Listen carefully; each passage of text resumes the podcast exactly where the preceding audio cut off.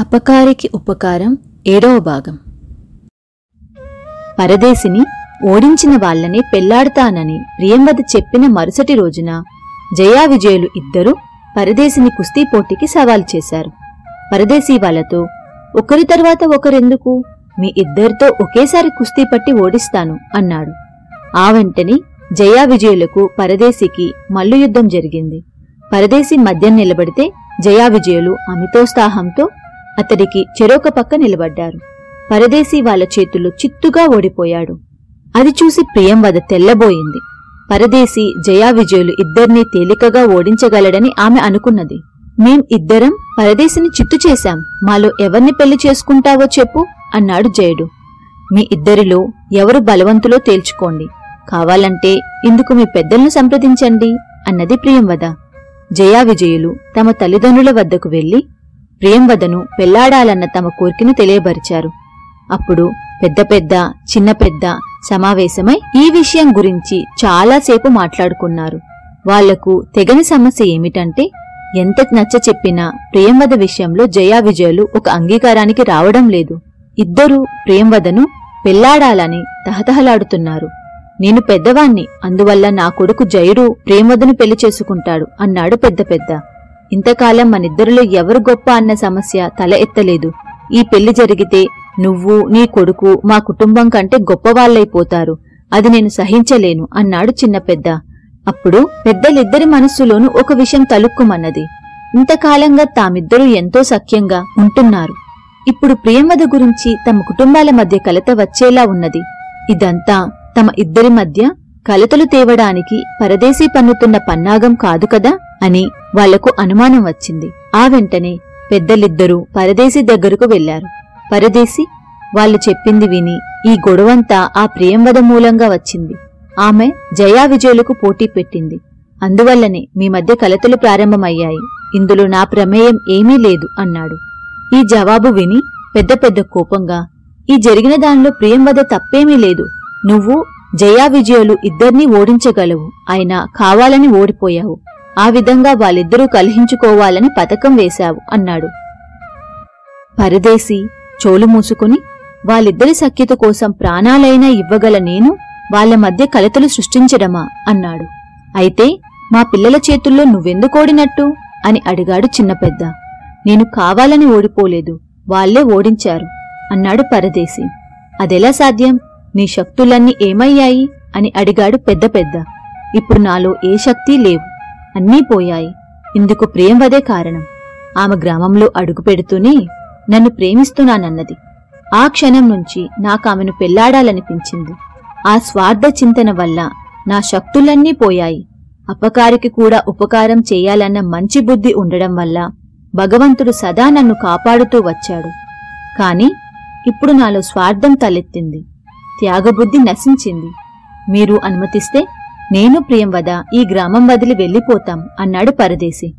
ఈ జవాబుకు పెద్దలిద్దరూ తెల్లబోయారు. నువ్వు చెబుతున్నది నిజమేనా? అపకారికి కూడా ఉపకారం చేయాలన్న మంచి బుద్ధి ఉంటే మాకు ఇలాంటి అద్భుత శక్తులు వస్తాయా? అన్నాడు చిన్న పెద్ద. మనస్ఫూర్తిగా అపకారికి ఉపకారం చేస్తే అద్భుత శక్తులు ఆ మనిషిని కాపాడుతూ ఉంటాయి. శక్తులు స్వప్రయోజనానికి ఉపయోగపడవు. నాకిప్పుడు నశించినట్టే ఆ శక్తులు నశించిపోతాయి అని చెప్పాడు పరదేశి.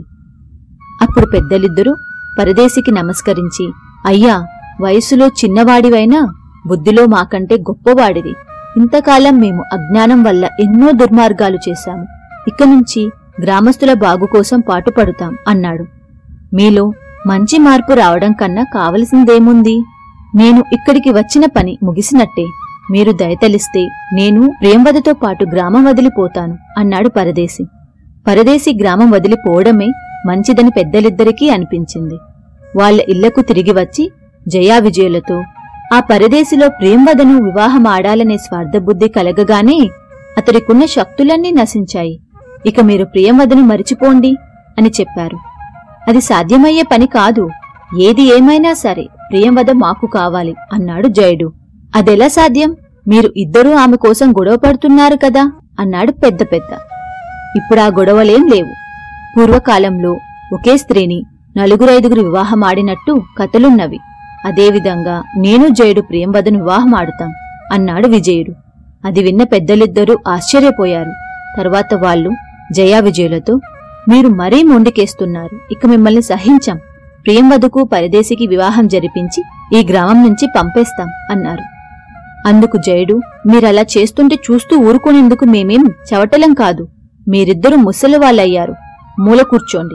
ఇల్లు కదిలారా? కాళ్ళు విరక్కొడతాం. ఈ రోజు నుంచి మేమే గ్రామ పెద్దలం అన్నాడు. అంతే మేమే పెద్దలం అన్నాడు విజయుడు. ఆ క్షణం నుంచి గ్రామ పరిస్థితి పూర్తిగా మారిపోయింది. జయా విజయులు ప్రియంవదను తమ తల్లిదండ్రులను ఇల్లు కదలకుండా కట్టడి చేశారు. గ్రామంలో వాళ్ళ ఆగడాలు కూడా మితిమీరాయి. పరదేశీ వాళ్ళ వద్దకు వెళ్ళి మీరంటే ఇష్టం లేని స్త్రీని చెరబడుతున్నారు. ఇది న్యాయం కాదు. కనిపించిన తల్లిదండ్రుల్ని బాధించకండి అని హితవు చెప్పాడు. ఇందుకు జయా విజయులు మాకు నీతులు నేర్ప చూస్తున్నావా? నిన్ను ఏమీ చేయకుండా వదిలిపెట్టాం. అది నీ అదృష్టం. వారం రోజుల్లో గ్రామం వదిలిపెట్టకపోయావంటే నీ ప్రాణాలు దక్కవు అన్నారు. పరదేశి అక్కడి నుంచి బయలుదేరి గ్రామస్తులతో మీ గ్రామ పెద్దలు జయా విజయులకు బందీలైపోయారు. వాళ్ళను రక్షించుకోవడం మీ బాధ్యత కాదా అని చెప్పు చూశాడు. ఈ మాటలు విన్న గ్రామస్థులు వాళ్ళిద్దరూ విష్ణుమూర్తి ద్వారపాలకులైన జయా విజయులు మునిశాపం వల్లనూ కలిపురుషుడి కోరిక మీదనూ వాళ్ళు రాక్షస బుద్ధితో ఇక్కడ జన్మించారు. ఇదంతా మా కర్మ అన్నారు. జయా విజయుల భార్య నుంచి రక్షించుకొనేందుకు మీకు పెద్దలే ఉపాయం చెప్పలేదా అని అడిగాడు పరదేశి. ఆ శ్రీ మహావిష్ణువే అవతరించి వాళ్ళ ఆగడాలను అరికడతాడని పెద్దలు చెప్పారు అన్నాడొక గ్రామస్థుడు. నేనే శ్రీ మహావిష్ణువును. రామాయణ కాలమందలి వానరుల అంశ మీలో ఉన్నది. ప్రియంవద లక్ష్మి ఆమెను జయా విజులు చెరబట్టారు. మనమంతా కలిసి ఎదిరిస్తే ఎటువంటి రక్తపాతం లేకుండా జయా విజులు లొంగిపోతారు. వాళ్ళ దుర్మార్గాల నుంచి మీకు విముక్తి లభిస్తుంది అన్నాడు పరదేశి. నువ్వు శ్రీ మహావిష్ణువి అని నమ్మకమేమిటి? మా పెద్దలు చెప్పందే ఏ విషయాలు మేము నమ్మము అన్నారు గ్రామస్తులు. అలాగా? అయితే మీరందరూ నా వెంట వచ్చి ఆ పెద్దలనే అడగండి అంటూ పరదేశి బయలుదేరాడు. మిగిలిన కథ ఎనిమిదో భాగంలో చూద్దాము.